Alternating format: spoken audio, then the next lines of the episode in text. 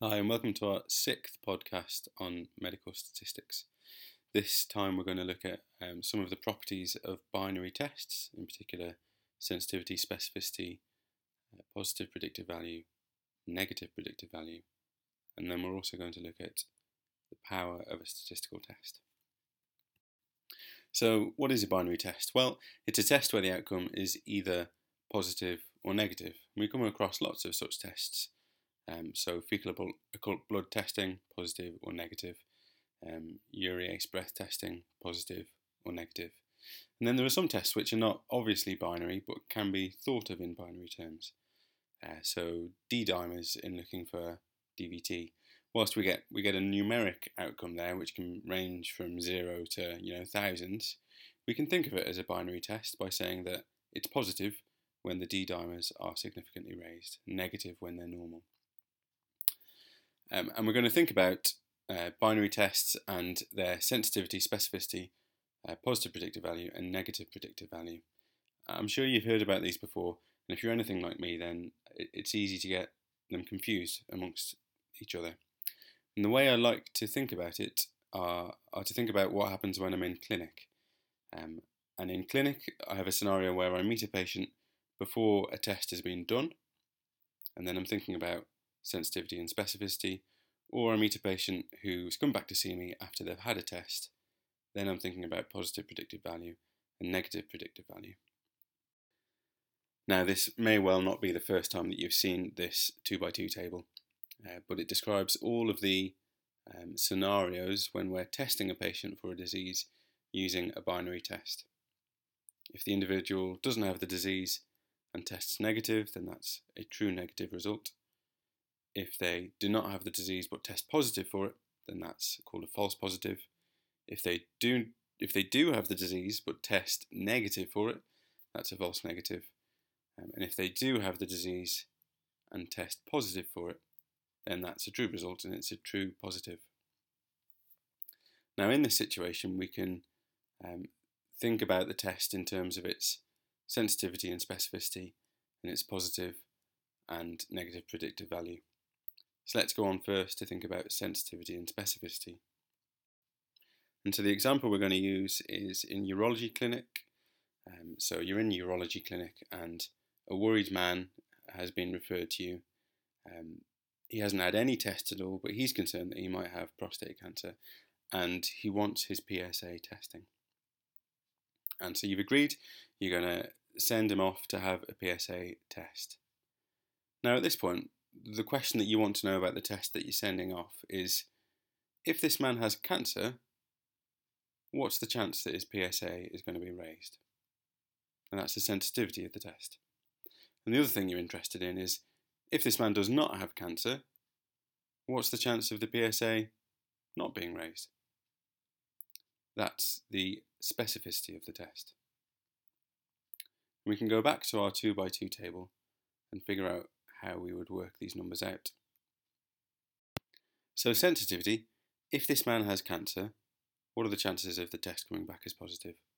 Or to put it another way, um, what proportion of people with prostate cancer will have a positive PSA? And so the formula you can see on the right hand side there. On the numerator, we have true positives. So people with prostate cancer who have tested positive with a PSA. And in the denominator, uh, we have all of the people with prostate cancer. So the true positives are those with prostate cancer who test positive, and the false negatives are those with prostate cancer who test negative. So that's sensitivity. Specificity, so we're sat in clinic, if this man doesn't have prostate cancer, what are the chances that he will test negative? Or to put that another way, of all of the people who do not have prostate cancer, what proportion of them will test negative with the PSA? So in the numerator, we get the true negatives, so those who don't have prostate cancer who test negative. And in the denominator, we get all of the people who don't have prostate cancer, and they're comprised of the true negatives and the false positives. So that's how I like to remember specificity and sensitivity. So let's move on. So uh, now you, are in outpatient clinic again, and you have a man in front of you who has been away for his PSA test, and he has come back to you to find out the result of his test. Now, what you're interested in is if the result that I have is positive, how likely is it that this man in front of me has cancer? Or if the result is negative, what are the chances that this man does not have cancer? So now let's look at those two formulae at the bottom of the table. First, let's think about positive predictive value. So if this test has come back positive, what is the chance that the man sat in front of me has cancer? So to work that out, first we look at um, the true positives. So the test has come back positive and the man has cancer. And we want to look at that as a proportion of all of the positive test results. So on the on the denominator we've got the true positives and the false positives as well. So that's positive predictive value. Negative predictive value, given that this test has come back as negative, what are the chances that this man really does not have cancer? So on the top we've got the true negatives, so those negative tests for patients who really don't have cancer. And we want to know that as a proportion of all of the negative tests. And so in the denominator, we've got the true negatives and the false negatives. So that's how I, I like to remember the difference between specificity and sensitivity and positive predictive value and negative predictive value. So let's think of an analogous situation where instead of a clinical test, we have a hypothesis test. So where a, a clinical test is carried out on an individual who may or may not have disease, and the test comes back as either positive or negative, at least if it's a binary test. A hypothesis test is carried out on some data uh, where the null hypothesis may or may not be true, um, and the hypothesis test either gives us cause to reject the null hypothesis or to not reject the null hypothesis. So here's our 2 by 2 table, and you can see I've switched the headings. Um, so before where we had um, an individual with disease, now we've got the null hypothesis is false. Where we had an individual that didn't have disease, we've got the true null hypothesis. Um, and where we had um, a positive test result, now we have um, we reject the null hypothesis. And where we had a negative test result, we've got don't reject the null hypothesis. So we've set up our study, we've got some data, and we're doing our hypothesis test. Now, either the null hypothesis is true or the null hypothesis is false. We don't know that, and that's why we're doing our hypothesis test. But suppose the null hypothesis is true, and we do our statistical test, and we end up not rejecting the null hypothesis. Well, that's great, we've done the right thing then. Or suppose that the null hypothesis in fact is false, and we do our hypothesis test, and uh, we say we're going to reject the null hypothesis. Well, that's great, because we've done the right thing in that case. Um, if we get the situation where the null hypothesis is true but we reject it, then that's an error. If we have the situation where the null hypothesis is false and we reject it, or the null hypothesis is false but we don't reject it, then that's an error as well. Um, so, what are the chances of us not rejecting the null hypothesis and the null hypothesis being true? That's that uh, blue shaded rectangle. Well, think back to our diagram here. Um, if the null hypothesis is true, uh, then the sample that we've taken for our study uh, comes from the null hypothesis, which I've represented as this normal, um, normal distribution here. What's the chances of us not rejecting it? Uh, well, that's the chance of us getting a value which lies to the left of our red line here. Um, and that uh, that chance depends on where we've set our um, significance level or our confidence level. So if we've decided that a p-value of 0.05 is what we're going to call a significant p-value, uh, then the chances of us not rejecting the null hypothesis is 0.95. If we've decided on a p-value of 0.1, then the chances of us not rejecting the null hypothesis is 9. Um, and so the type of the, the probability of us making a type 1 error is the likelihood that under the null hypothesis, uh, the um, the value that we've got lies to the right of that line.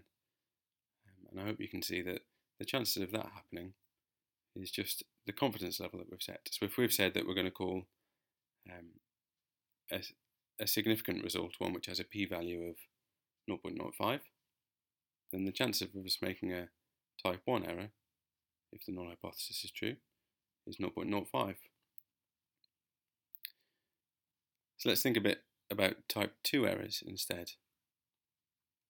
So what's the chance that we reject the null hypothesis and the null hypothesis is actually false?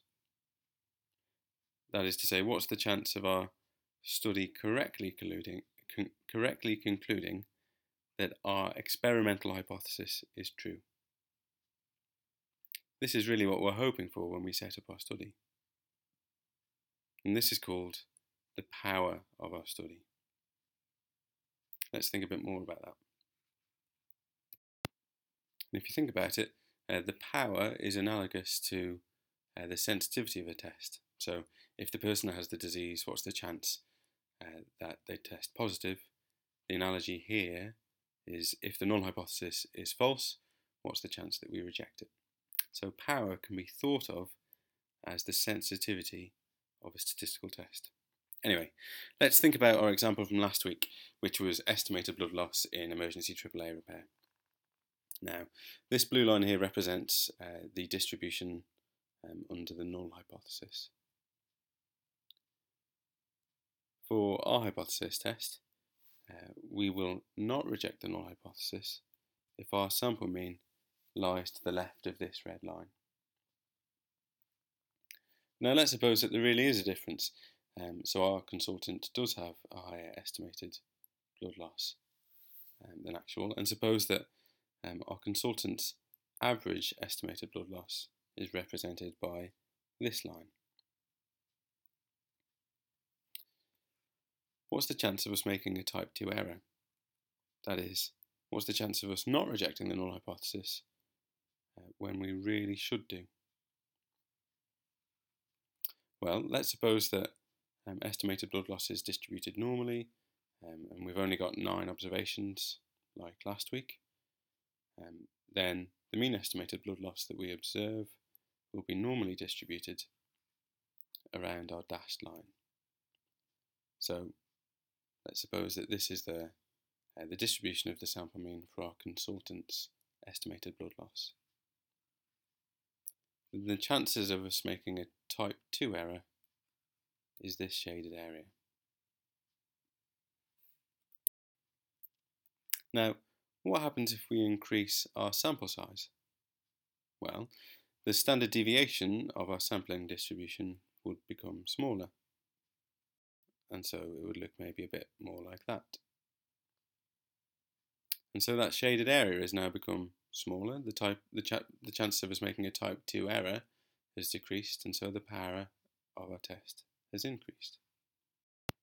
So there you can see our smaller shaded area um, and that area shaded um, is the chance of um, our sample mean lying below the point where we would not reject the null hypothesis.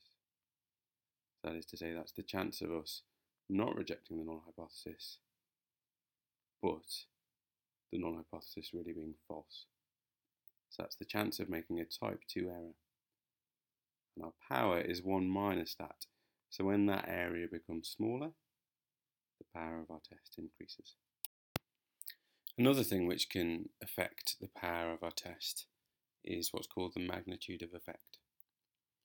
So uh, if you remember the, the shaded area that we had, Suppose, in fact, that um, our consultant's average estimated blood loss uh, was even higher, so looked something more like this.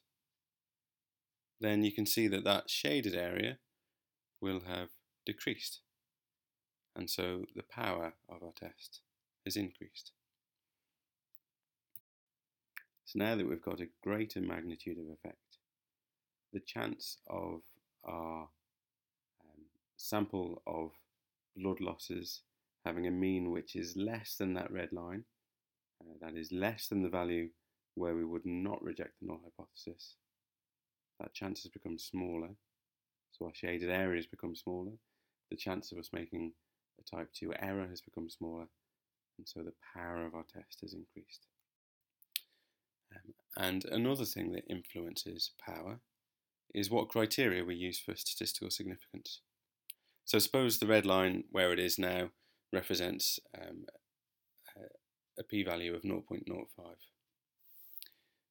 and you can see where the shaded area would be. If we relaxed that criteria and said, okay, well let's let's say that uh, the test is going to be significant with a p-value of 0.8, say which looks something like that, then you can see that the shaded area becomes smaller again, and so the power of our test has increased.